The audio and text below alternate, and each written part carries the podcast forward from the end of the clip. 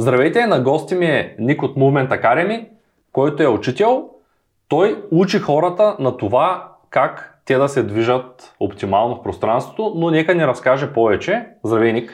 Приятно ми е Цецо. Това, с което се занимаваме ние, всъщност е доста различно от всичко останало, което е в интернет пространството, тъй като не е фитнес, не е и точно рехабилитация. Нашата работа е свързана с най-вече хроничните травми, които са свързани с начина по който ние живеем. Когато ти просто имаш болки в кръста, не можеш да отидеш и да правиш някакви упражнения, за да се облегчиш. Трябва да разбереш откъде идва проблема.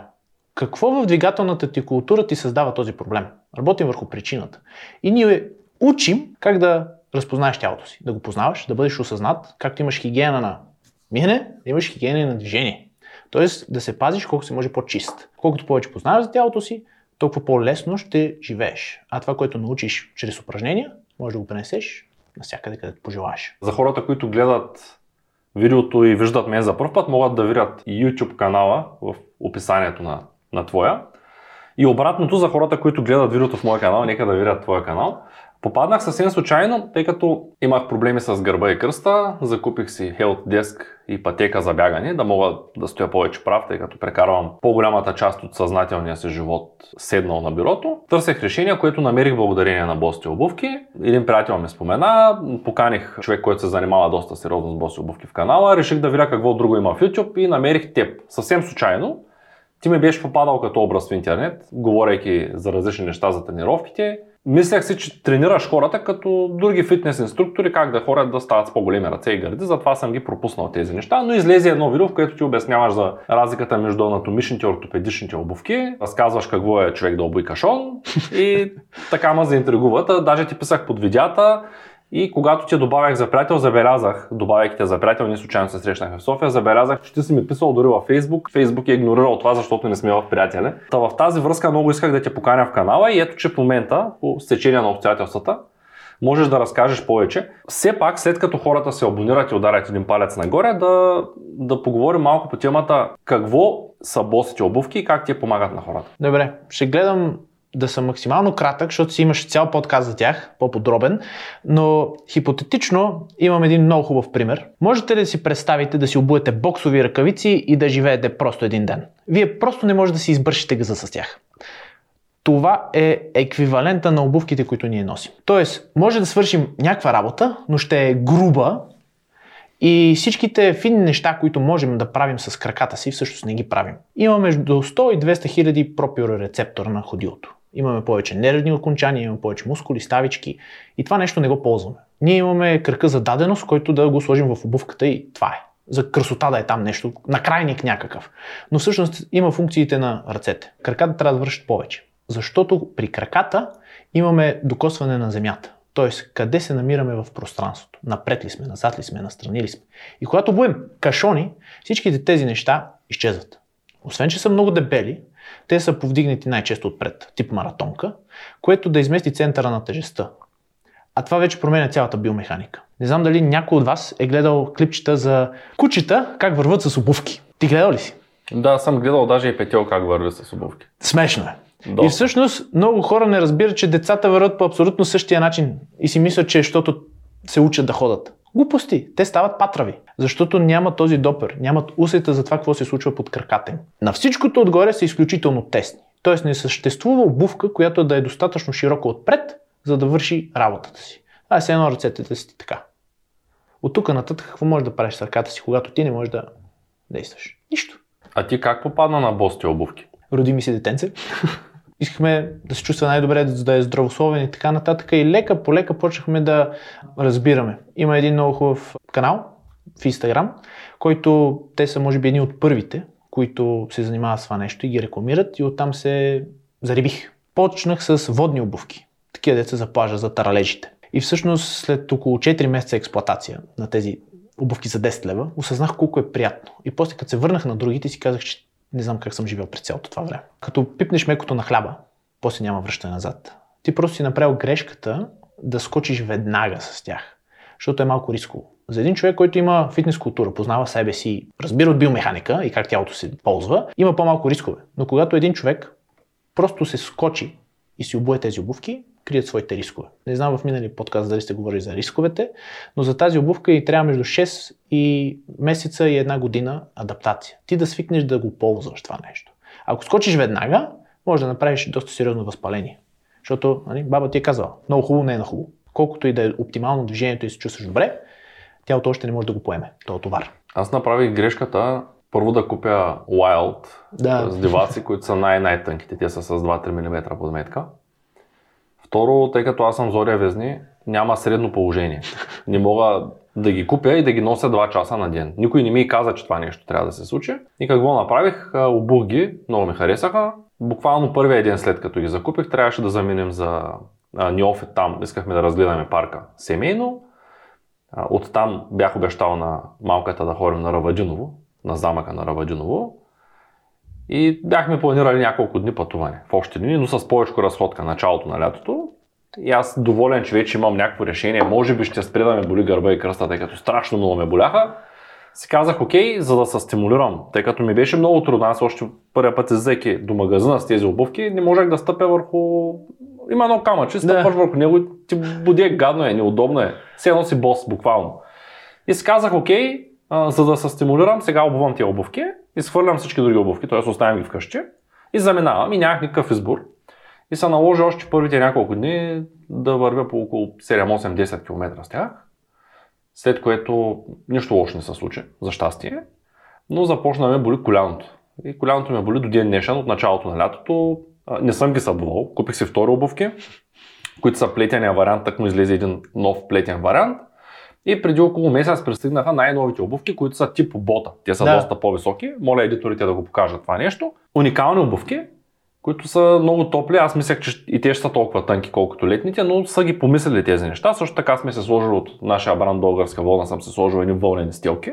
И на летните, и на зимните, тъй като в момента не сме за зимни, не сме и за летни, няма есенни и реших, че ще карам с летните с а, вълнената стилка. Истината е, че не знаех, че могат да повредят нещо по тялото ми. За щастие не са ме повредили, бях на ядрено-магнитен резонанс, имам просто възпаление на коляното, което най-вероятно е вследствие на това, че дълги години съм ходил на обувки, които успяват да компенсират, да кажем, неправилната ми стойка, походка, нещо такова. Днес се записах официално вече, благодаря, вече съм в програмата ти. За програмата на Ник можете да научите в описанието на това видео, тъй като вярвам, че тя ще ме научи да, да се движа по-оптимално в пространството, а и не само ще ми реши проблема с коляното. Тоест, ако започна да контролирам мускулатурата си, най-вероятно ще има подобрение. Хората как трябва да се адаптират към бости обувки? Зависи какъв ти е подхода. Защото има хора, които просто ги обуват, тръгват и нищо не им се случва никога. Има хора, които възпаляват на първата седмица. Последния случай беше след 9 месеца ползване, успешно си възпали отстрани крака, защото просто се е натрупало прекалено много обем. Няма правилен начин. Тоест, повечето неща са на късмет. Но по-добре да тръгнеш, отколкото да чакаш. Най-добрият избор е да тръгнеш по-малко. Ти не можеш, но така трябва.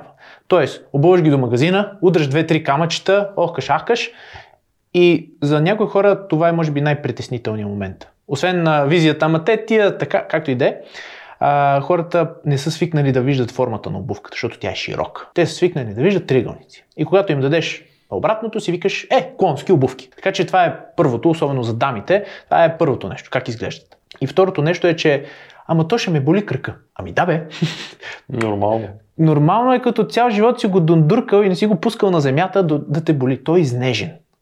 Но той с течение на времето трябва да се ползва. Той трябва да загробее, да може да усеща.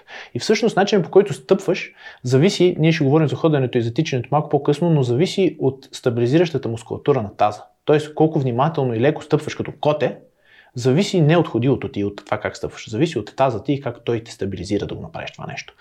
И когато един човек има лоша стабилизация като тебе, по-голяма тежест пада върху ходилото и трябва да отнесе вместо 20 кг, трябва да отнесе 40 или 50.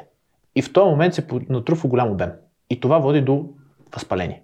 И всъщност за това се подхожда малко. За да може, независимо как ходиш и колко си крив, да може лека по лека тялото да се адаптира на каквото и да му дадеш. Защото тялото е машина за оцеляване. Тоест, ще оставим само ние и хлебарките.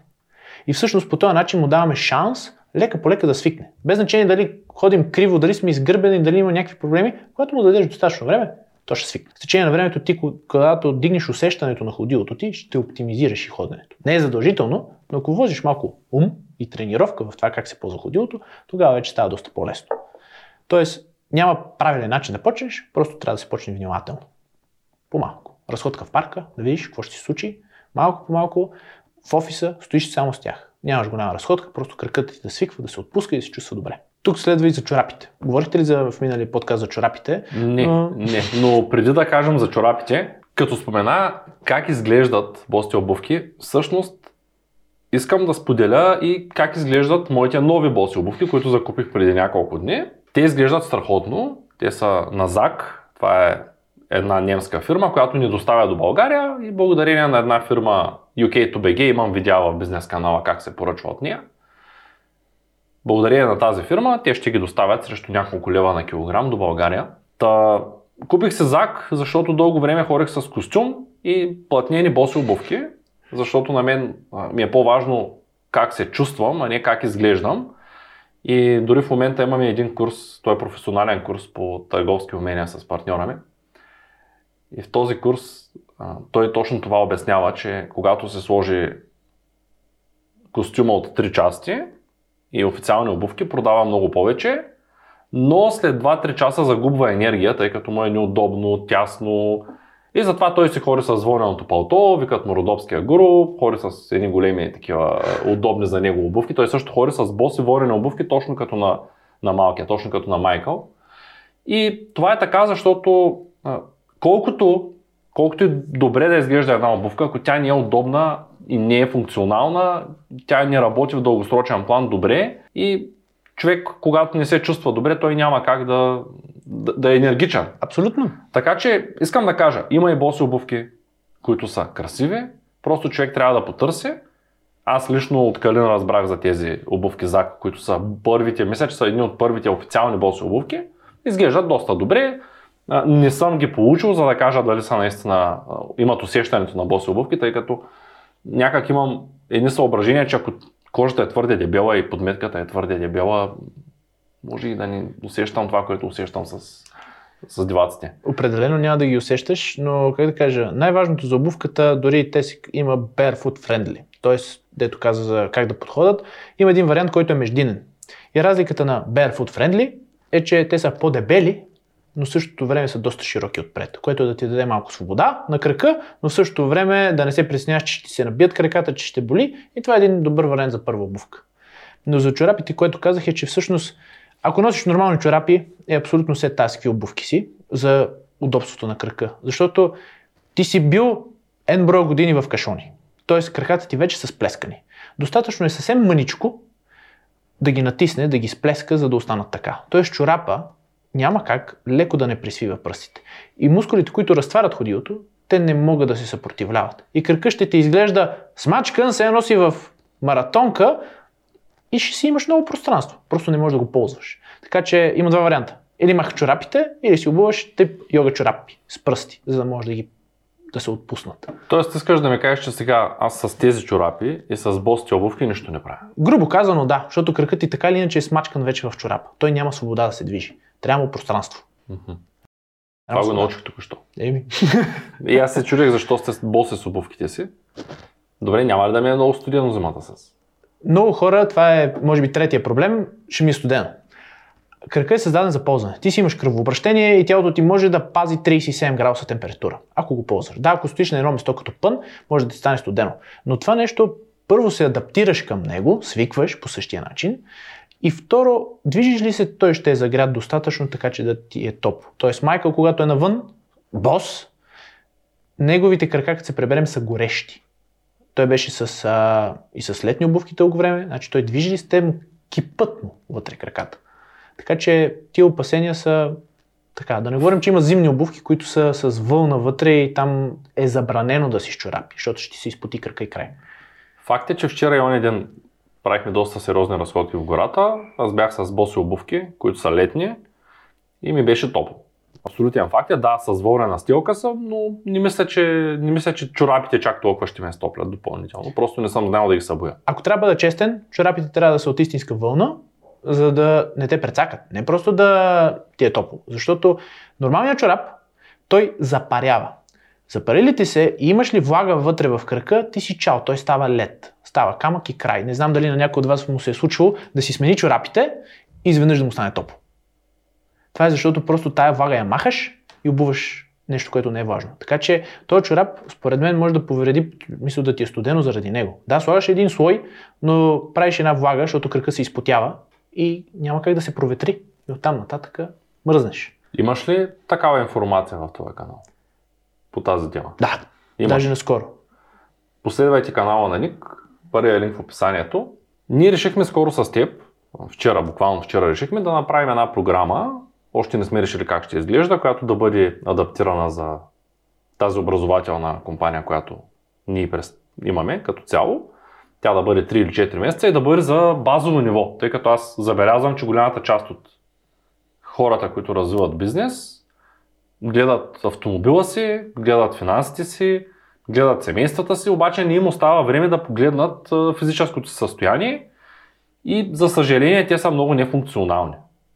По тази причина мисля, че те имат нужда не само от търговски умения и от финансова грамотност, а имат нужда и от двигателни умения и от сериозна грамотност върху това как могат да направят така, че да се чувстват по-добре. Мисля, че това ще бъде доста полезно за аудиторията. И в тази връзка ще поканя всеки, който гледа видеото, ако желая да получи повече информация, когато подготвим програмата, просто да се абонира в бюлетина по финансова грамотност. В него ще изпратим информация, може би статията ще се казва освен финансовата грамотност, какво е необходимо за успеха на един човек. Тъй като аз мятам, че ако един човек е болен, в никакъв случай той не може да бъде успешен. Абсолютно. Това са неща, които достатъчно е да си болен, за да не ти се прави нещо. Дори да имаш време на успех, просто падаш духом. Добре, а, в тази връзка м- искам да те попитам, тъй като установихме на теста вчера, че аз съм доста гърбав. Малкият ми вика гърбушко. да, вече бях сигурен, че съм гърбав, но сега вече знам колко точно съм гърбав. Моля колегите да покажат снимката. Ще трябва да я предоставиш, Окей. ако не е конфиденциална. Все пак е моята снимка нека. Да. да си покажа колко съм гърбав. Точно толкова съм гърбав. Как човек може да се изправи стойката? Възможно ли е това нещо? Аз ще ти задам един кратък въпрос. Как човек се е изгърбил? Най-вероятно от неправилно стояние. Да, с една дума, начинът по който ти живееш. И някой ще каже, ма аз не работя сега седнал. Ама всеки един от нас е имал поне 12 години в училище. И докато ти си седнал и работиш върху компютъра, е едно. Но ти да се наведеш и да си пишеш на тетрадката е най-гърбавата възможна позиция, която можеш да вземеш. И тя е а, в седеж, което не съществува в пространство. Тоест, няма животно, което да стои толкова дълго време. Не съществуват столове в природата. Тоест, това е неанатомична позиция, която ние трябва да прекараме 8, 10, 15 часа на ден. Няма как тялото да не иска да се адаптира. Тоест, гърбенето е един нормален процес, защото иначе тялото ти няма да издържи. То трябва да се изгърби, за да може да понесе този товар, който му причиняваш. Тоест, за тялото не го интересува какви ще са дългосрочните последствия. Той иска да се адаптира на стреса, който му даваш. Примерно, при бойните изкуства. Риташ едно дърво, кръкът ти се чупи, нали? той се калцира, става по-здрав, после чупиш по-тежкото дърво, той пак се чупи така. Тоест, тялото винаги ще намери начин, така че да се адаптира. Без значение дългосрочно дали това ще е полезно или вредно. Ако ние не променим ежедневните си навици и не се научим как да се движим в пространството, тогава няма как ти да се промениш. Много хора си мислят, правиме първите пет упражнения за стойка, имаме такива в канала, изправи си стойката и, и облените рамене. Да, те дават глътка въздух. Те са добро начало, но нищо повече. Не можеш да разчиташ на упражнения. Затова е нашата академия, в която упражненията с цел не да те изправят или да ти облегчат някакви болки в кръста и гърба, а с това да те научат как да си ползваш тялото и това нещо да го експлуатираш колкото се може по-често. Тоест, ежедневните си навици, вредните навици, лека по лека да ги промениш към нещо по-добро. Това е единственият начин да се променят нещата.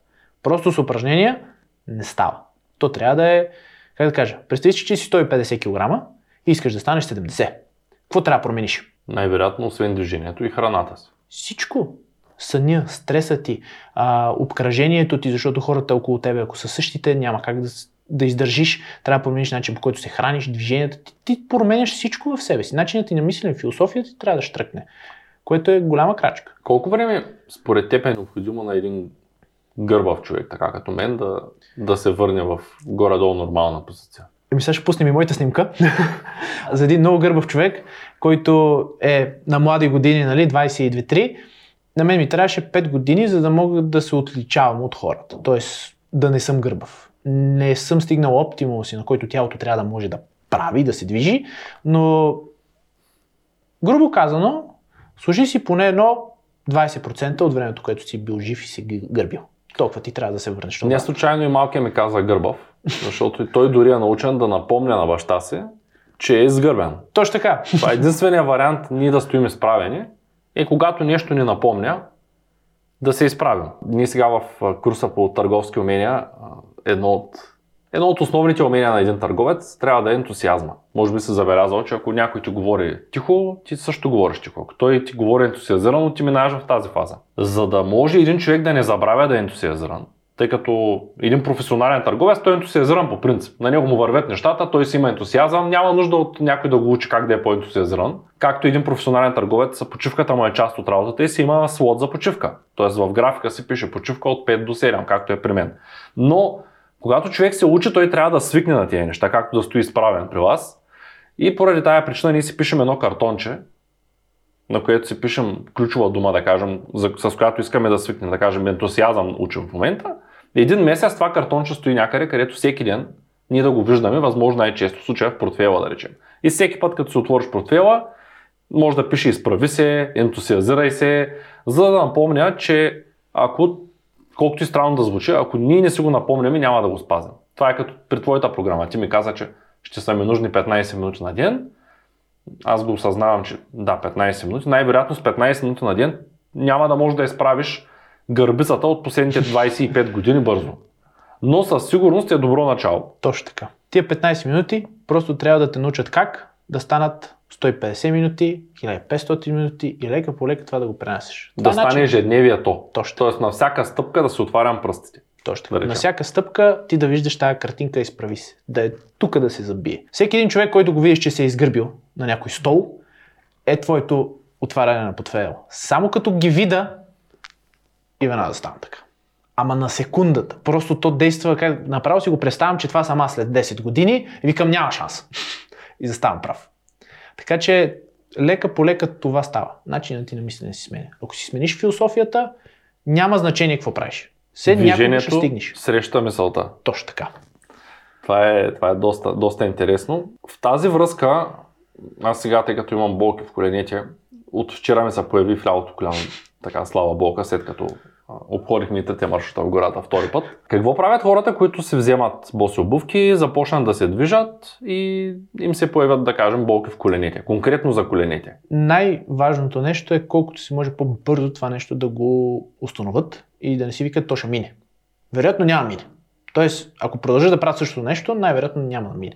Най-лесно което могат да направят, е да си намерят няколко упражнения, които са да разпуснат ходилото, да го пораздвижат и да си дадат една идея почивка, т.е. да бъдат малко по-внимателни. Дори да се върнат за момент на старите си обувки, също може да е добър вариант, защото кръка със сигурност е свикнал повече на старото. Не трябва да го експлуатират. Тоест, мой, аз бях бивш футболист и първото ми тичане беше 300 метра с тия обувки. И след 300 метра щеше да ми гръмне Ахилеса. Тоест, рисковано е да правим такива неща със сигурност. Колкото по-внимателни, толкова по-добре. Тоест, някакви рехабилитиращи упражнения биха били добри, посещение на специалист също доста добри. Тоест, такива възпаления са, а, как да кажа, безобидни. Просто тялото ти не е готово и прави възпаление. Когато отидеш при един специалист, той те отпусне с някаква методика, ти си взимаш глътка въздух, даваш му време да се адаптира, оп и той изчезва, защото не е нещо, което е от дълго време там. Какво визираш под специалист и адаптиране? Физиотерапия, кинезитерапия, игли. Те са много неща, Мислиш, които че има да нужда от такова нещо сега, след като моето вече не минава от 3-4 Ние сме далече от това нещо. Аз често не го препоръчвам, защото аз обичам да търпа. Тоест имах... то няма да се повреди това коляно за още 2-3 месеца болка? Не, не. И повече. Даже да, аз питах а, ортопеда, който не, не беше чувал за боси обувки. Показах му какво представляват. Да. Хорих на ядрено магнитен в Русе, преди да отида там. Хорих на ортопед и един от добрите специалисти в Шумен, той не беше виждал боси обувки съответно. Погледна ги и аз го питах, а има ли риск с тези обувки да си повредя коляното? И той се засмея и каза никакъв. По никакъв начин не можеш да си повредиш коляното с обувки. Да. Особено и... с боси обувки. Ти се носи бос реално, но той твърди, че това възпаление има нужда от почивка. И след като минах през ямарато, там пък ми казаха, че тъй като не се налага никаква операция, Това е просто малко количество течност в някаква област от коляното, което даже не мога и да го източа и да искам, защото е много малко и те най-вероятно нищо не източат. То не е надуто видимо. И, и още след, след като ми казаха така, аз реших, че трябва да продължа да се движа. Нямам друг избор. Да, зависи. Не мога да легна и да чакам нещо да се случи. Така, и тук не е важно какво правиш, а как го правиш. Тук вече идва това да си осъзнат, т.е. да познаваш тялото си, да знаеш кое би ти помогнало в движението и кое, би ти понавредило. Без значение дали ще са клекове, напади или просто ходене или тичане, трябва да знаеш какво се случва с тялото ти, защото иначе рискуваш. Ти разчиташ на късмета просто да се възстановиш самостоятелно. Но аз, примерно, имам, имах 7-8 месеца болка в възпаление на фасцията на бедрото. И знаех от какво съм си го направил. И лека по лека а, търсех хем да тренирам оптимално, хем да махам болката. Ма проба грешка, после пак го възпалявам, после минава, после пак го възпалявам и така 7 месеца. Това да ти да приемеш, че дълго време ще те боли нещо с някаква специфична цел. Тоест, аз искам само да се преборя с това нещо. Аз искам да ме боли, аз искам да видя кое го дразни, кога го дразни, аз искам да опозная себе си. И аз приемам болката, че ще си е с мене, докато сам не разбера себе си. Това за един човек е убийствено. Те искат да отидат, да пият две хапчета и да няма нищо. Затова, как да кажа, моят подход и хората, с които работим, е такъв. Търпи. Не е приятно, но търпи. Болката е учител. А, отзад на тениската пише The pain is a signal to change. Тоест, болката е сигнал да се промениш. Нещо, което да ти напомня, като тефтерчето, че имаш някакъв проблем, който ти трябва да пребориш. И колкото по-дълго време стои там, толкова по-дълго ще ти напомня. Добре, в тази връзка какво мога да направя, за да облегча колената? Трябва да пробвам ли? Имаш симптом и сигнал. Симптома е алболиме. Без значение какво. Сигнал е физически проблеми, които ти имаш, функционални. Тоест аз съм започнал. С програмата съм започнал. Точно така. Окей, okay. ще споделим по-нататък как вървят нещата. Ако добавим болки в кръста, можем ли по някакъв начин да... Там е много лесно, защото буквално пишеш болки в кръста в YouTube и излизат само наши видеа, не само, но нали, pain и излизат милиони видеа. Има хиляди упражнения, които да ти разпуснат кръста. Това е най-лесното. Те дават глътката въздух. Всяко едно упражнение, което вземеш и за да те облегчи, то е само единствено за да ти даде глътка въздух, ти да започнеш да работиш сериозно за този проблем. Тоест, болите 10 от 10 и не можеш да ставаш да се навеждаш, правиш си тия 2-3 упражнения и те боли 5 от 10, което значи, че палитрата от движение, които вече имаш, става по-голяма. То това се случи с коляното. Когато клекна няколко пъти по 10, т.е. няколко серии по 10 клякания, съвсем обикновени, спира да му боли коляното за няколко часа което означава, че най-вероятно мускулатурата му е зле, самата ми става, не се е адаптирала към бости обувки. Тялото обича се движи. Тялото То е започна да боли между другото, когато започнах да стоя прав, което означава, че просто почнах да го натоварвам, стоейки прав. Хорейки на пътеката, вече използвайки хел деска, мина от гърба и кръста, болката отиде в коляното. И ето това е хубав учител, да почнеш да ги мислиш по-надълбоко тия неща, защото имаш обем, който мога да понесеш. Няма значение хубаво ли е, лошо ли е. А какво ще кажеш за хората, които имат дискова херния и искат да, да се запишат на такава програма? Това противопоказно ли е? Да, или... право да хвърчат към нея. А, рекорда за момента е май 6 или 8 дискови херни на един човек. А хернията не трябва да се притеснявате от нея. Хернията е нормално нещо, когато експлуатираш тялото си. Това е просто едно балонче, което излиза навън. Толкова. Единственият проблем, когато имаш дискова херния, е ако имаш пареза на краката или на крайниците на ръцете, нали? вялост, слабост, а, ако се засегнат вече шините, може да имаш виене на свят, да падаш, да изтръпва тук лицето цялото. Тези неща са опасни и трябва да се подходи и дългосрочно да работиш за този проблем и краткосрочно малко това нещо да го оправиш. Но задължително, без значение какво е, значи да, програмата, но трябва да спираш да се движиш. Имаше един пример, който чисто логически ми звучи много добре, но не съм го проучил, защото го получих онзи ден. Нерва си минава. Диска го натиска и се получава изтръпване. Но ако ти продължиш да се движиш, тая дискова херния се някога ще се калцира. Но ако нерва продължава проводимостта му, проводимостта му т.е. да го ползваш, той ще си намери каналче и ще се поизкриви малко. И макар, че ще боли известно време, 6 месеца, година, в един момент няма да си си изгубил проводимостта. Но ако лежиш и кажеш не боли ме, няма как да си направи каналче И това може да стане дългосрочно. Може да си повредиш нерва и дори да отидеш на операция да изрежат, да ти напълнат там с течност или каквото и да направят, проблема с нерва може да остане, защото той се поврежда, той трябва да се ползва. Така че задължително трябва да има някакво движение, но всеки един човек трябва да знае как да подходи. Нашата програма просто е създадена стъпка по стъпка, така че да може да, как да кажа, да не го мислиш много и да не рискуваш в това, което правиш. Добре, в тази връзка, като каза нерва и тренировките и дисковите херни, някои хора са с протрузи, където е съвсем в началото. Най-вероятно дисковата херния няма как да се затвори от тренировка. Има, но... даже доказано научно, това поне съм сигурен, че може да се реабсорбира на 100% от тялото. При правилни. Да, не, даже просто така.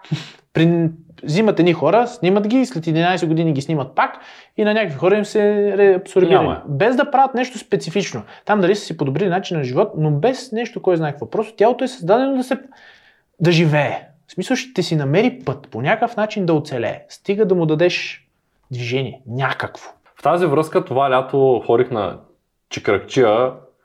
Някой, някой му казва Чикракчия, някои а, казват, а, че са хиропрактики, някои казват аз съм кинезотерапевт, обаче ще изпукам. аз много, много не вярвам на такъв тип, okay. на такъв тип лечение. Той беше озадачен, тъй като вземаше 150 лева на сеанс. И аз му казах, виж, отивам заради приятел при него. Му казвам, виж, аз боли... това точно преди да спря боли Всъщност беше, тък му беше поспрял да ме боли гърба и кръста и преди да започне да ме боли коляното. Тоест точно в него период нямам болка в коляното, нямам болка в гърба и кръста. Обещал съм 3 месеца по-рано, защото то записването е доста по-рано. Да. При тези професионалисти, те са двама, а, няма значение. Та, обещал съм да отида на мой приятел, имам час 3 месеца по-рано, нищо не ме боли, влизам вътре и му казвам, виж, аз ще се платя, защото съм дошъл, ангажирал съм часа, плащам се. Обаче не искам да ме изпукваш. Искам да ми да ме погледнеш, да ми изпратиш във Viber насоки, ако е удобно, вместо този час там, който е за изпукване. И той каза, ти си първият ми клиент от 10 години правя това всеки ден, човека с който работя го прави от 40 години всеки ден, ти си първият човек, който идва плаща си и не ще да легне да го изпукаме. Няма да легнеш, поне да прегледам. И той как ме прегледа, каза, а, ти си десничар, което най-вероятно е логично още по начина, по който ми стои чантата и си държа телефона. Следователно, основният ти крак е десния, по-силната ти ръка е дясната, ти пишеш дясната ръка, затова си усукан, нали, тъй като сега не знам наляво или надясно. Не съм толкова наясно, нали, но това, това се отнася за всички хора с дясната ръка, които са 90% от хората по света. И ми каза, шести прешлен, че трябва да се изправи, като ме погледна така, като легна. Каза, че понеже съм десняк, реално главата ми е малко ето така винаги. Следователно трябва да се сложа превръзка на лявото око, за да мога да адаптирам или на дясното. Вече не помня, защото нямам такава превръзка. Каза ми там много неща. Много, много, много, много информация ме нахвърля. Каза ми за едни пътеки, върху които лягаш, които боцкат, за едни топки, с които се правиш масаж, за едни ластици, с които се връзваш колената, ако имаш проблеми с колената. Изпрати ми някакви определени упражнения, които да правя така, така, така, така, много, много, много съвети. После ми изпрати по Viber, както обеща човека, но беше ми много странно, защото ми каза, ето тук развиваш шип, ма натисна отзаре, каза, ето тук. Аз не мога да повярвам, че има човек, аз хора на ядрено-магнитен резонанс, вкарват ме в една тръба, стоят там половин час, сканират ме с едни огромни магнити, гледам лекар, правят ми напрешно сечение на костите и надлъжно и така нататък. Не мога да повярвам, че има човек, който ще ме погледне как стоя и ще ми каже, имаш шип ето тук отзад. Да, това е, как да кажа... Нали, няма как да ме убеди някой, че е възможно. То не е възможно, защото всичките стоим седнали и се гърбим. Само, че ти може да си изгърбен долу в умбалната, т.е. в кръста, може да си изгърбен в посредния дял, може да си изгърбен и горе в туракалния Пък може дял. и в трите. Може и в трите по различен начин. Тоест, едно и също нещо води до различни резултати. Това, че си десничар няма нищо общо. Давам пример със себе си. Аз съм с лява ръка и съм с десен крак. Обаче, тук имам повече финна моторика. Обаче тоя е якия. Т.е. един е умния, другия е якия. Отключвам с тая врата, с тая ръка вратата, с тая носа турбите. Т.е. тая е силната. Тази Той е при мен е така. Аз отключвам с дясната в случая така. и нося турбите с лявата. То няма как. Повечето пъти е така. Извинявай, че прекъсвам, е но идеята е, че тук, защото държа с дясната ръка, всичките неща. Лявата ми страна е стабилизиращата, т.е. ляво тук е по-силно. Дясната ръка и десния рамен апарат са по-силни и по-стабилни, лявата страна тук е по-силна. Глутеуса от лявата страна е по-силен, десния е по-слаб, обаче дясното бедро затова е с 2 см по-голямо, лявото е по-малко. Същото въжи и задните бедра. Нямаш тук си по-силен, тук си по-слаб. Тялото трябва да нагласи нещата. И тази несиметрия аз гледам да я оправя колкото се може. Той не може да си прав. Не, може да правиш два клика повече с левия крак, да дигаш два пъти повече с дясната Така, ръка. но това нещо не е ти. Еднакво са. Еднакво вдигам с левия и с десния крак. Но с десния дигам повече с задното си бедро и по-малко с глутеуса. А на лявата страна дигам повече с глутеуса, по-малко с задното бедро. Добре. Тялото си намира начин да ти свърши работата. Идеята е, че ти тези неща трябва да ги познаваш. Това е моята работа. Да се научиш да ги знаеш и лека по лека да се съпротивляваш на тях. Това вече дългосрочно решава проблема. Защото дори да те изчатка, той няма да ти промени как ти викаш биомеханика. То е същото. След два часа, след два дена Просто е по-лесно да ме изчатка. Естествено. Много по-трудно е да ставам сутрин и да тренирам, отколкото да отида да дам 100 лева и да Там ме изчатка. е проблема с хората. Те търсят сега хапче, масаж, хиропрактика, инжекция, операция. Това са моментни облегчения, но не е решение на проблема. Да. Това е все едно да отидеш на липосукция и после да гънеш бургери. Е, как ще И стане? пак да отидеш на Е, после пак отиваш, ама това не, има, влушава се. В смисъл, всеки следващ път, когато ходиш на липосукция, става по-зле и по-трудно. Тук възниква въп- въпроса, после ще питам ти колко вярваш на тия неща. Майка ми е бачкала 20 години в болницата. И редовно имало е чекръкчи, имало е и хора, които редовно ходят там с един и същи проблем. Минава чекръкчета, изчатква го, човека казва благодаря, че отпуснала, минава един месец, пак отива на два ката, пак минава чекръкчета. Има, имало се нали, редовна практика и аз оттам си мисля, че ако тялото ми е кости, мускули, нерви, вени, там цяла структура и да кажем гръбначният ми стълб е изкривен с годините, защото едната страна е по-силна от другата, което е може би нормално за всеки човек, както един му крак да е по-голям, едната му топка да е по-голяма от другата и така нататък. И аз си мисля, че ако някой дойде, да кажем, да кажем хипотетично, че шести преша наистина леко е мръднал и оттам минава и ма боли и коляното, и кръста, и гърба, и всичко ма боли. Ако някой дойде и буквално ме изпука, защото долу, докато ние говорим, долу се чуваха писъците и красъците на един братовчет на годиницата ми, който има 5 дискови херни и даже го питах този човек, вика, ма херни затваряте ли? Той вика, не. Аз няма как да я затворя, тя си е там, нали? Само мога да, да ги наредя нещата, да, да то успокоя. Значи може да нареди прешлените така да ги подреди, обаче херните не може да ги Не, не, не, не е чак толкова голям магиосник. Не да знам. Но не вярвам на тия неща и, Окей. и вярвам в друго, че ако той има намести, той при наместването ще разбута всичко, което с годините е разместено. Обаче той е размествано в продължение на 30 години и ние ще го наместим за 10 секунди. Да. Според мен, ако мускулатурата е свикнала да минава по определен начин и нервите и всичко се е по определен начин, то както и да го изтракам, да кажем на теория да успее да го изтрака, Така. то най-вероятно след няколко часа, може още след няколко минути да е там където е било, защото няма къде да отиде. Точно така. Нали? Да. И дори хипотетично да те изправи като дъска, Да. най-вероятно от сега за сега, това дългосрочно ще доведе до същото, което ти е в коленете в момента. Това е инвазивно. И, и, и ос- освен това, ако ти да кажем вземеш е този таблет от кейса и го извариш 300 пъти, той ще почне да пада без да го вариш. Точно така. И аз си мисля, че ако някой ме изпука две години подред, два пъти в месеца, т.е. в рамките на две години ме изпука 50-60 пъти на едно и също място, където са, то това нещо ще, ще стане още по-хубаво там, ще стане много зле. Да, и най-вероятно ще трябва да си ходиш постоянно там. Тоест аз ставам абонат. Абсолютно. Добре, ти вярваш ли в това нещо? В Да, да. чекръкчистото и... Вярвам, че не става.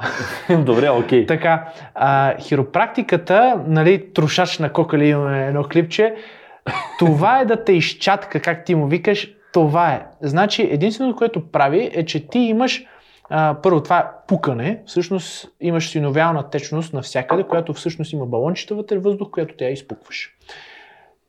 При такова чаткане ти успокояваш много тъкани наведнъж. Ти успокояваш и сухожилията, защото трябва стречинг, т.е. трябва раздвижване, т.е. и сухожилията, и мускулите се отпускат и това изпукване, това раздвижване, то ти дава малко обем на движение. Което да те почувства по-мек. Като след масаж, чувстваш се мек, подвижен и нормално да спре симптоматиката или да намалее. Това е въпрос на шанс, може да си те боли, но е голям шанс да се Може да притисне някой друг нерв, той не е скенер. Така, имаме такива хора при нас, които са отишли с някаква болка, обаче Се след... връщат две болки. Точно така. И аз това си мисля, че може да се случи. Така. И защото тялото не е създадено да те штракат. И всъщност прекалено инвазивно е. Ако някой реши да ходи на штракане, първо този човек трябва да направи купища тестове, да разбере повече за вас, за да може да не създаде друг проблем. Тоест не може просто да легнете на кошетката и да почне да ви опъва където му падне. Така че внимавайте. Трябва подходът е доста по-бавен. Но това е, не, не е решение със сигурност. Лекарите казват, че когато коляното ти пука, но не те боли, не е проблем. А когато пука и те боли, тогава започваш да пиеш нестероидни противовъзпалителни, да се мажеш с студен крем, ако е надуто, или стопал, ако не е надуто, и да го държиш на високо с студени компреси. Това така ли? е? Еми, горе-долу е така. Даже по някой път казва, че пукането на коленете е било нещо хубаво. Защото дебелени връзки... Абе, хубаво. Малко ми е парадоксално, защото ако 10 години ти пукат коленете и не те боли, и на 11-та те заболи коляното, това са пукането проблем ли или не е проблем? Тоест, пак казвам, симптом и сигнал. За мен е, пукането е симптом, е сигнал. Тоест, тялото нещо не е както трябва. И едно е да ти пукне един път днеска, друго е на всяко едно движение да се чува пак, пак, пак, пак, пак, пак. И аз имам този проблем. Имах този проблем. И заради подвижност в таза, имам липса на подвижност в таза, когато клекна и не съм се раздвижил, коляното ми много-стоп пука. Когато съм се раздвижил и вече клякам и таза стои оптимално, няма пукане. Толкова. Имахме една дама, която много мило ми стана, а, защото тя каза, че когато се качва в офиса по стълбите и вече знаят кой се качва. Толкова пукат. И наистина пукаше много. И просто се разходихме, казах и буквално да си стегне задника и малко краката да си стегне, за да оптимизира движението и коляното спря да пука. Не я белеше, но хипотично, дори да не те боли, ако може това коляно да го на... се движиш толкова добре, че да не пука, защо трябва да пука? Тоест, ако има шанс да се движи добре, защо трябва да се успокояваш това, че пука, ама не те боли?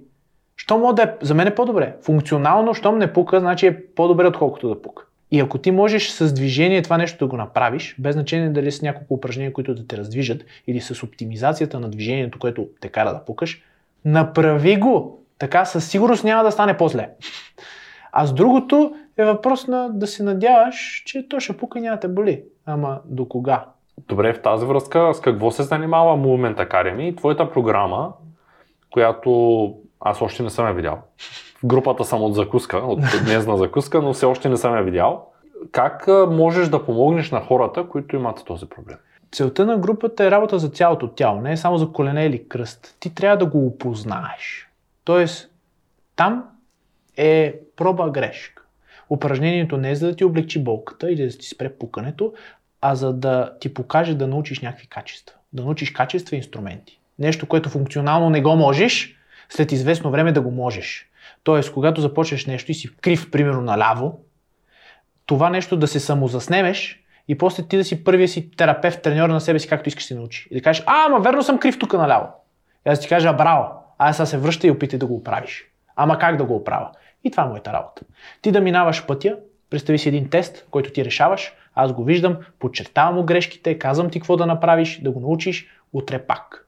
И лека по лека ти се учиш от собствените си грешки. Целта е да допускаш много грешки, за да можеш да се научиш от всяка една от тях. Тоест, ти не учиш хората на това да станат по-мускулисти и с по-голяма преса. Не, не, не, не, не, не, не, това е така. За съжаление, сега моята визия е старата и привлича вниманието с това нещо, но това е много далечно от фитнеса, от силовите тренировки, от каквото и да е. Тоест няма да, да не очакват хората, които се записват, че ще ги учиш как да им станат огромни гърдите, ръцете, на преса, с крака да клякат и така Точно така. нататък, с големи тежести. Точно така. Значи, ако искаш това да го работиш с нас, ние пак, дори да искаш мускулна маса, ние ще се съобразим с най-слабата ти част. Аз съм имал долен скрипет с 120 кг, сега правя с 55, 6 години по-късно, защото съм оптимизирал движението. Тоест, чисто силово се едно съм паднал, просто защото съм оптимизирал нещата. И мен не ми пука дали ще съм загубил някакви килограми мускулна маса. Моята работа е с това да се движа функционално оптимално и да се съобразя с най-слабата точка. Да се чувстваш добре, а не да се чувстваш зле, но на фона на това да изглеждаш отвън Да. като Да машина. ми пипат почките беше забавно на 15. Сега искам на 65 да мога да правя това, което правя днес. Това е моята цел. Да не се притеснявам дали ще мога да си обуя обувките или няма да мога да си ги обуя. Независимо колко съм як. Защото има всичките бодибилдъри са с тонове контузии. С тонове контузии. Това не е здравословен начин на живота. Идеята е движението да срещне мисълта. Тоест, здравето да е на първо място, а всичко останало. Скоро, тъй като хората на живо общо взето ще ги съкратим, лека по лека и ще станат тесен кръг от хора, нямаш право да работиме за ето това, силово, преди да минеш поне 3-6 месеца от академията. Аз да съм сигурен, че ти знаеш какво правиш с тялото си и тогава да си позволя да те тренирам. Защото иначе ще е борба прасе с тиква. За всеки един нормален човек, първото нещо, което да прави в залата е да ходи да кляка и да бута лежанка. Ние на 6-я месец ще се учиме на земята как се кляка. Примерно. Или на, айде, не на 6-я, ама на 3-я. Тоест, но, а, клякането е ю и я. В академията започваме с А и Б. Аз си викам чикирики упражнения. Неща, които са свързани само с това мозъкът ти да контролира тялото ти. Това е много по-дълбоко и няма нищо общо с визията. Далече от това нещо. В тази връзка, защо тренираш всеки ден цяло тяло? Не тренирам всеки ден, за съжаление тренирам три пъти в седмицата, даже по някакъв път два. Силно си стискам палци да станат четири, но тренирам цяло тяло, защото не съществува движение в днеска, което да го правя само с градите. Днеска не мога да си ползвам само градите. И първо, от бодибилдинг гледна точка, цялото тяло е най-оптимално, защото мога не, тая седмица да направя най-много обем, да вдигна най-много тонаж. На тялото му трябва механично натоварване. Тоест, мога по-добре да направя две серии по 6 повторения, отколкото да направя, грубо казано сега, една серия по 10 повторения. Дори да се напъна повече. Тялото разбира от тонаж, който ще вдигне. И когато тренираш цяло тяло, можеш да си позволиш най-много тонове, без да се претовариш. А другото, което е, че си даваш, всеки път почваш с едно упражнение. Вместо да направиш 4 упражнения за гърди и на четвъртото вече ти си смазан, всичко те боли, имаш само едно днеска за гърди, на което да вкараш всичката си сила. Утре още едно. Няма тежки мускулни трески, не мога да... Нали? Тренираш тежко крака и не мога да седнеш на туалетната чиния. Това вече го няма. Тялото доста по-лесно се адаптира. Може и да го има, но е доста по-малко.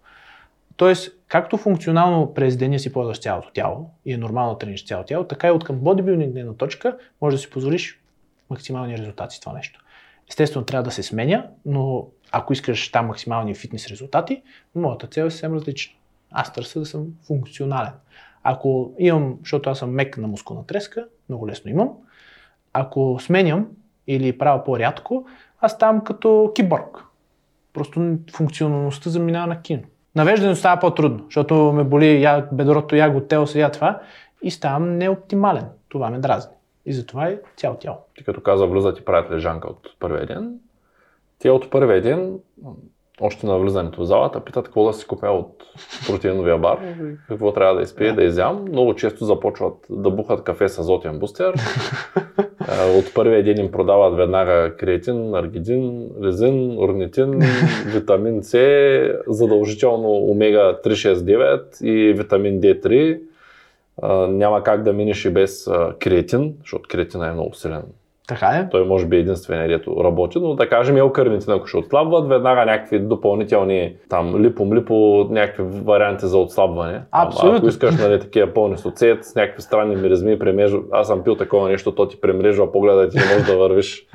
А, После се оказа, че умрели някакви хора и го спряха. Не помня точно как се казваше.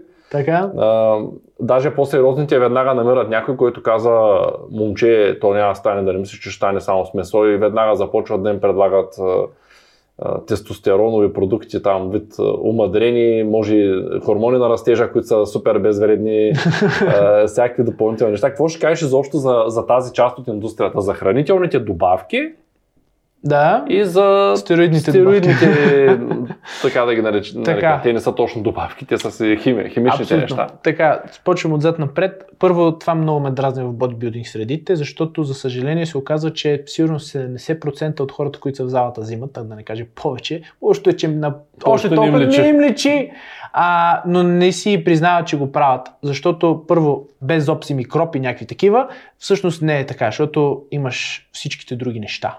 Хранене, сън, стрес и така нататък. Това е помощно средство, ако искаш да отиш на състезание. Това нещо те съсипва отвътре, защото ти имаш тестостерон в тялото. Ти го затапваш. И после нещата не са както трябва да бъдат. Тук гониме здраве. Като станеш на 50, си има в Америка, надявам се в България скоро, тестостеронова терапия. Тоест отиваш при доктора, не назначават ти специално лечение, с което да ти бъцнат малко, защото това вече е на майната си, с извинение.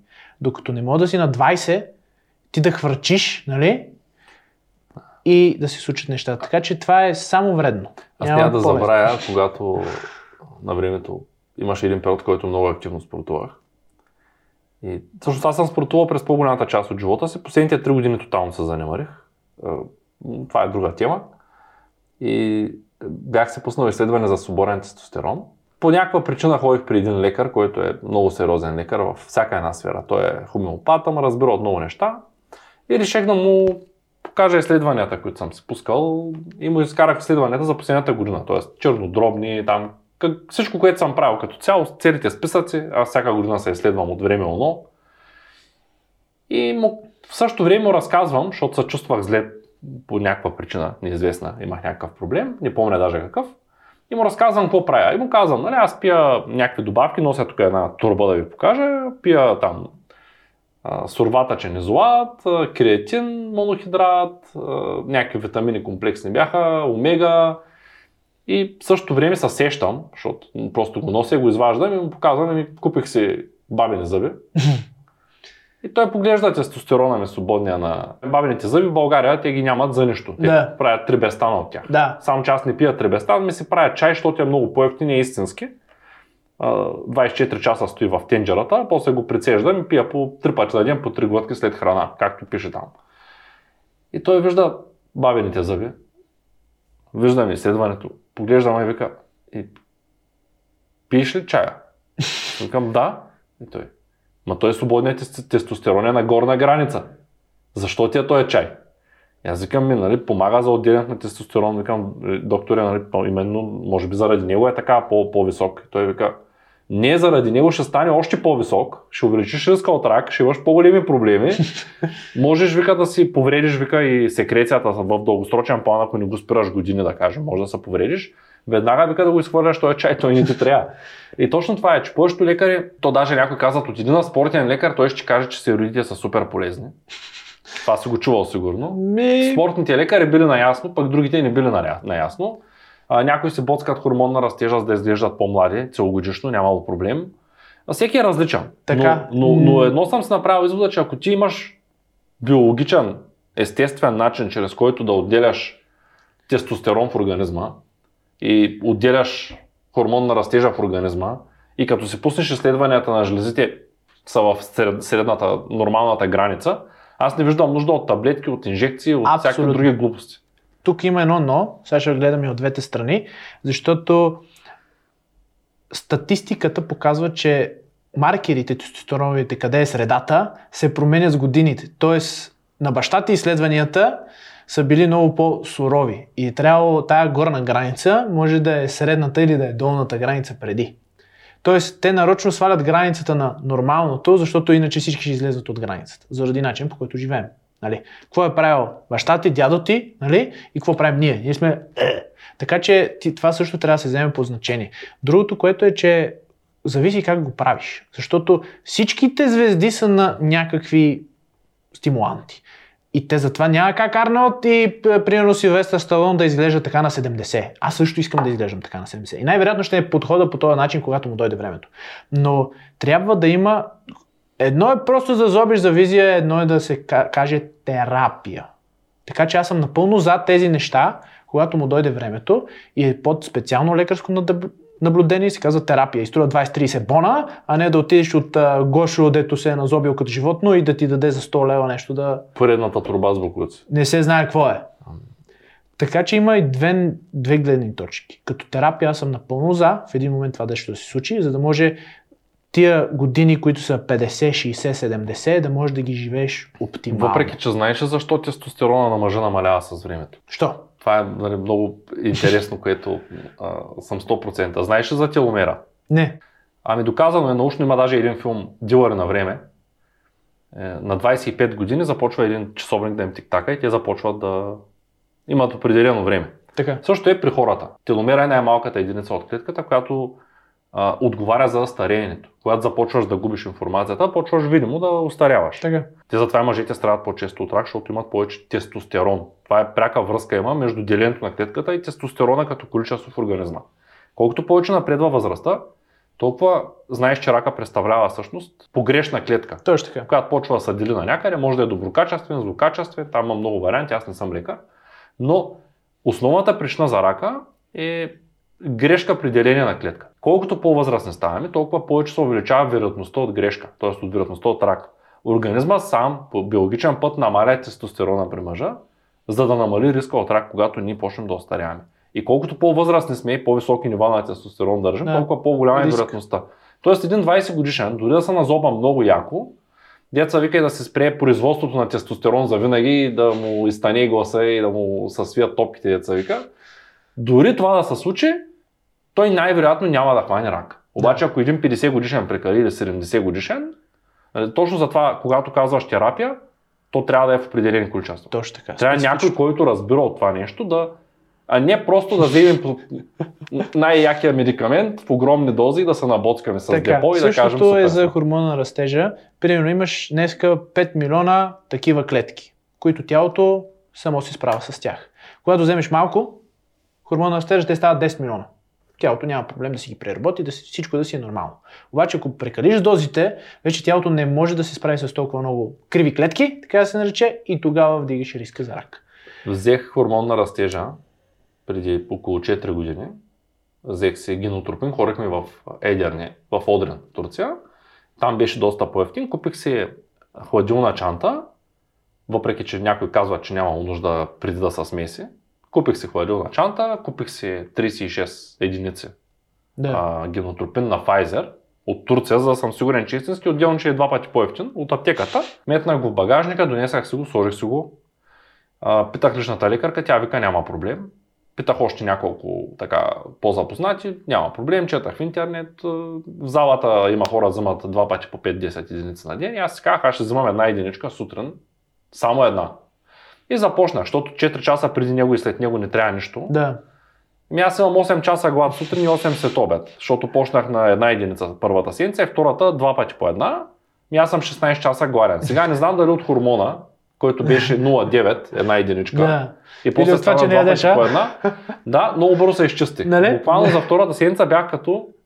Обаче почнаха да ми се сващат ръцете. Бях някъде на средата на, на, на спринцовката Така? получих тунелен синдром. Не мога да държа нищо, просто хващам дъмбела и той пада от ръката ми. И си казах, това е симптом, че нещо тялото ми, това, този буклук не, не го харесва синтетичния. И отивах и го изхвърлих. И продължих с диетата, още повече се изчистих и почнаха да ми казват, защото аз съм такъв човек, че взимам го, защото искам, не го крия, той не е тайна, аз съм си го купил, той е легален, ако искам мога да го боцкам, ако искам мога да не го боцкам, си ми тая.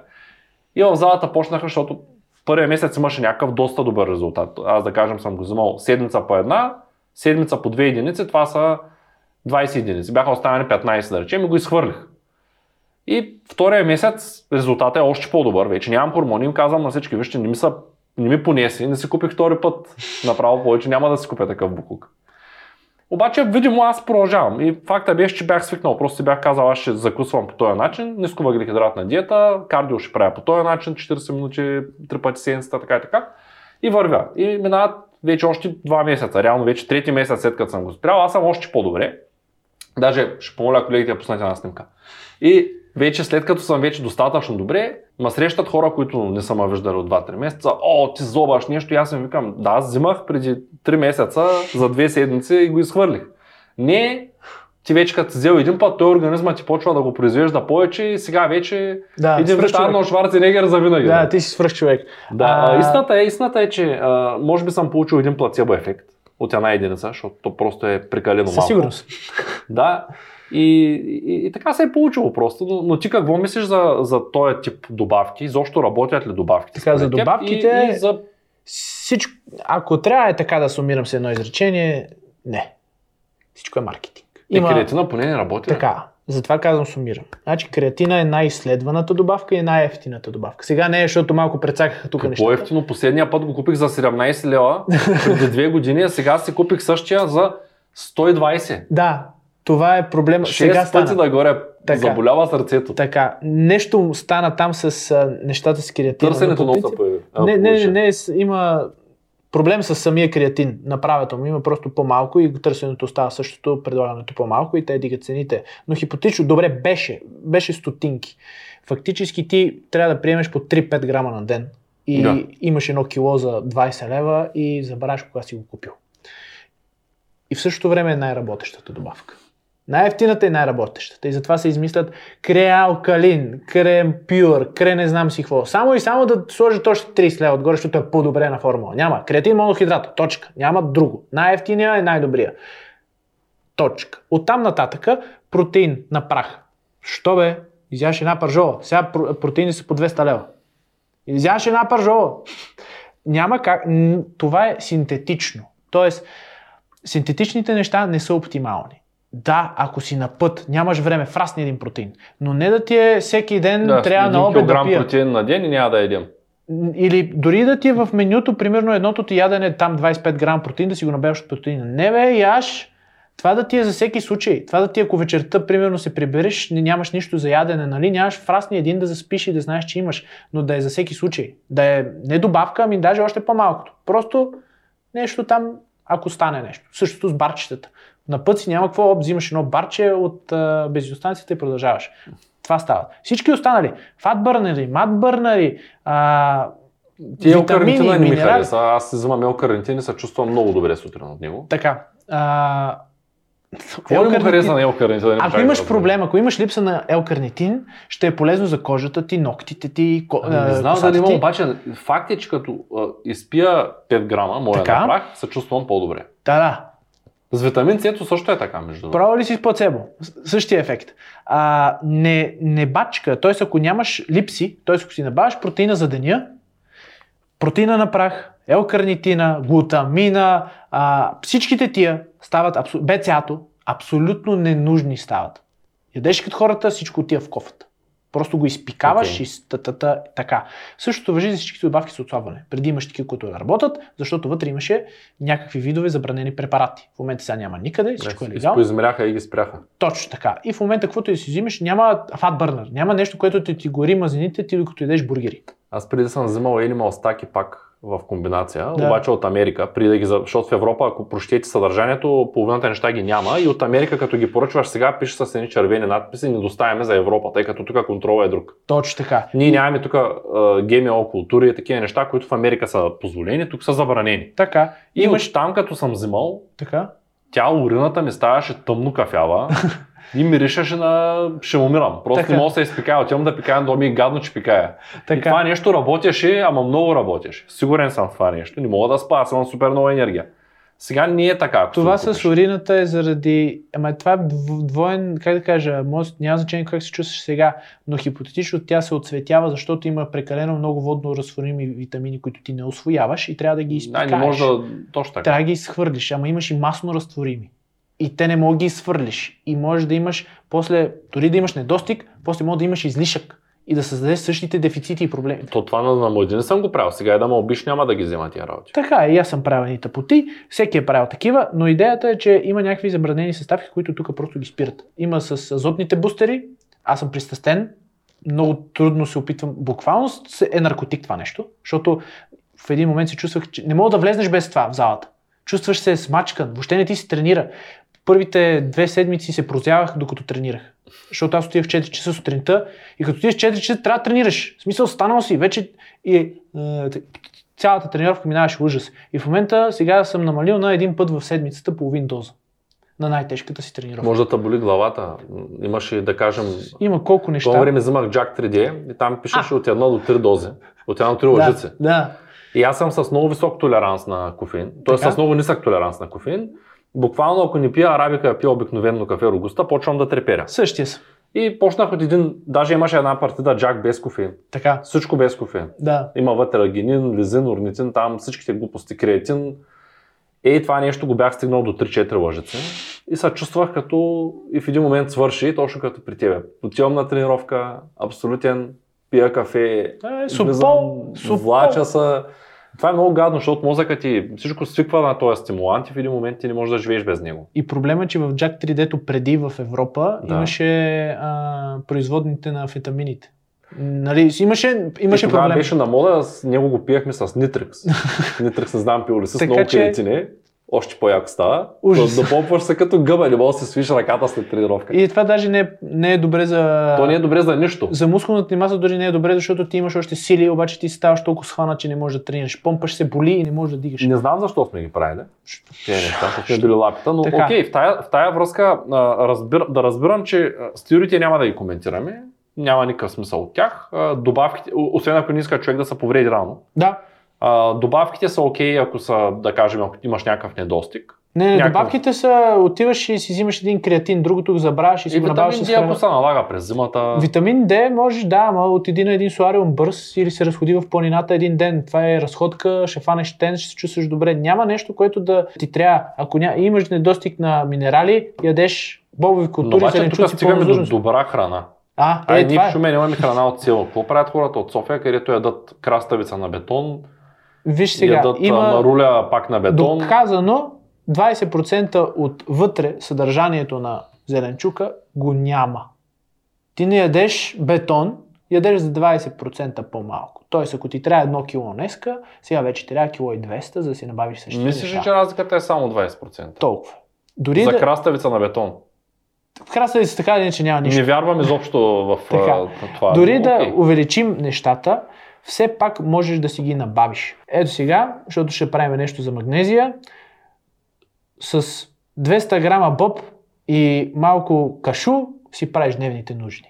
А магнезия е навсякъде в тялото. Върши всичко. Боба и кашуто съм сигурен, че имат нещо. Аз визирам зелето, домат, краставица. Ами в домата и краставицата тия- няма кой знае какво, но имаш много... Зелените салати са същите. Тъмнозелените зеленчуци много лесно можеш да си ги набавиш. Но дори да не си ги набавиш, отиваме на черен дроп и превърташ играта. Защото на черния дроп ти трябва не повече от 200 грама на седмица, за да си набавиш всичките витамини и минерали. Тоест да едем черен дроп. Ако препоръчвам. можеш да ядеш черен дроп, си хапваш черен Той дроп. има в България няколко производителя, които доставят даже секунда и така.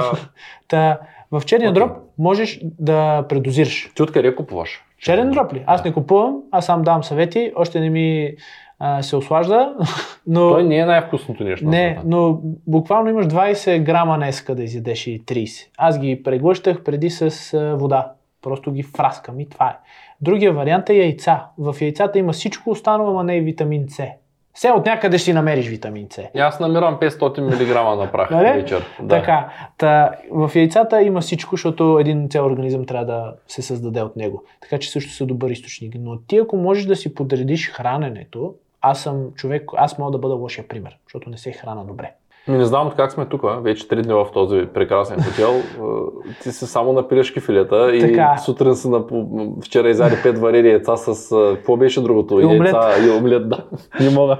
Да, омлет с яйца просто. Това не, как да кажа, аз имам да си набавя количеството протеин за деня, но до там спира.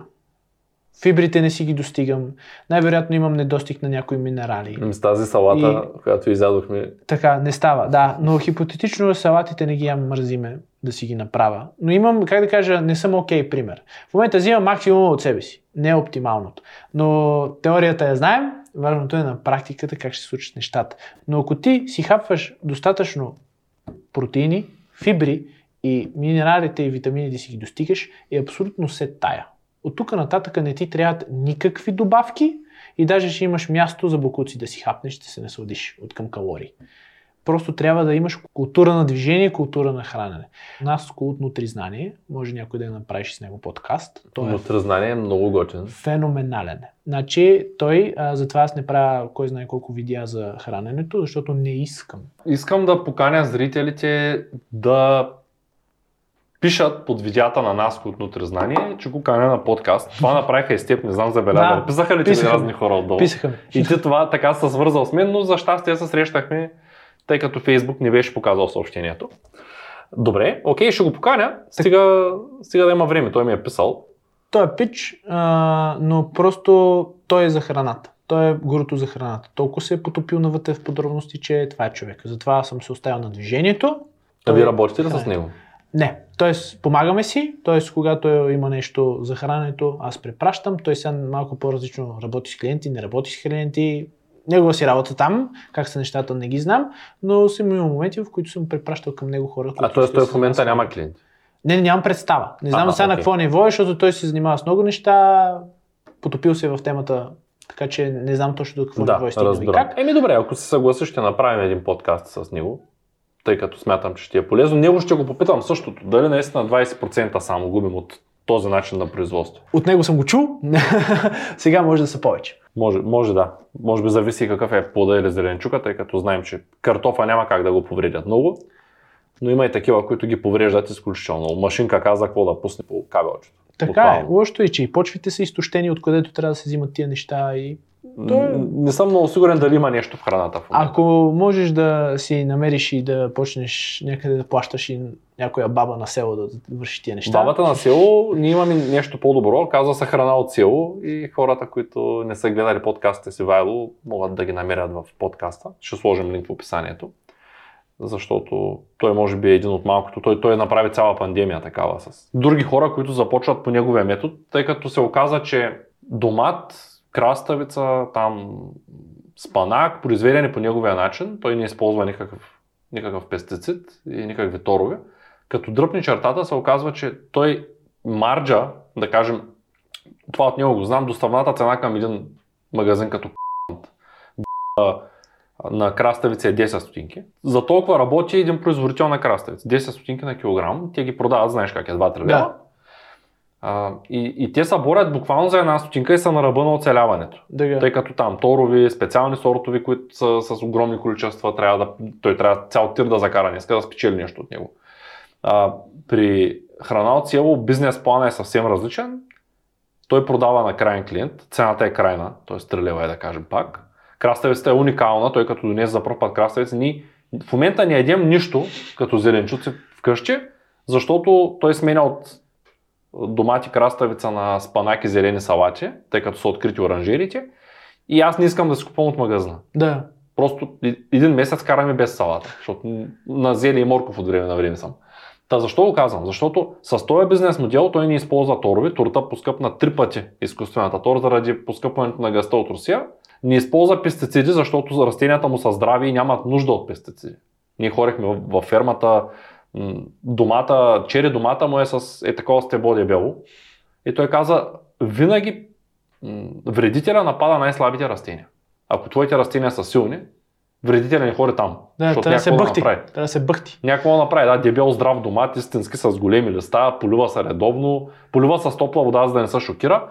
И скоро това си говорихме, че той каза, че поради липсата на изкуствени торови пестициди, които са изключително скъпи, липсата на отопление, защото оранжериите са открити и той произвежда само сезонни зеленчуци, освен че получава високо качество на зеленчука и го продава на цената, която е в супермаркета, т.е. цената му е като да си го купиш от Бил то печалбата му е огромна, тъй като няма препродавач, няма ги тия разходи. И от домата той печели много, защото той има, буквално има сондаж за вода, минава през едно езеро да се стопли и се полива. Той няма никакъв друг разход. А нормалният производител, който продава буклука, той трябва да ги пръска с хиляда неща, трябва да взема специални торове, които са много скъпи, трябва по определен начин, трябва да ги стопля, трябва, тога също е много скъп промишление.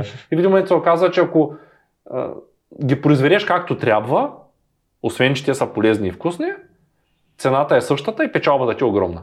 И бизнесът му в момента е топ. Има няколко семейства, които се върнаха от чужбина специално да правят по 2 декара, започва с 2 декара. Както Да. ти започваш програмата с 15 минути на ден, Да. така той казва, 2 декара ви стигат. Нямате нужда от 20 декара.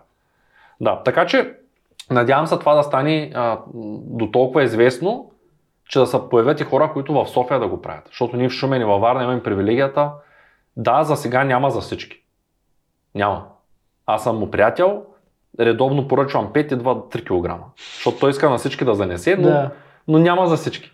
И той казва така, един ден се надявам да, да има за всички. Просто в момента капацитета е ограничен. 13 декара на максимум. И така. Добре, направихме реклама и на Ивайло. Мисля, че доста добре се получи. Аз също.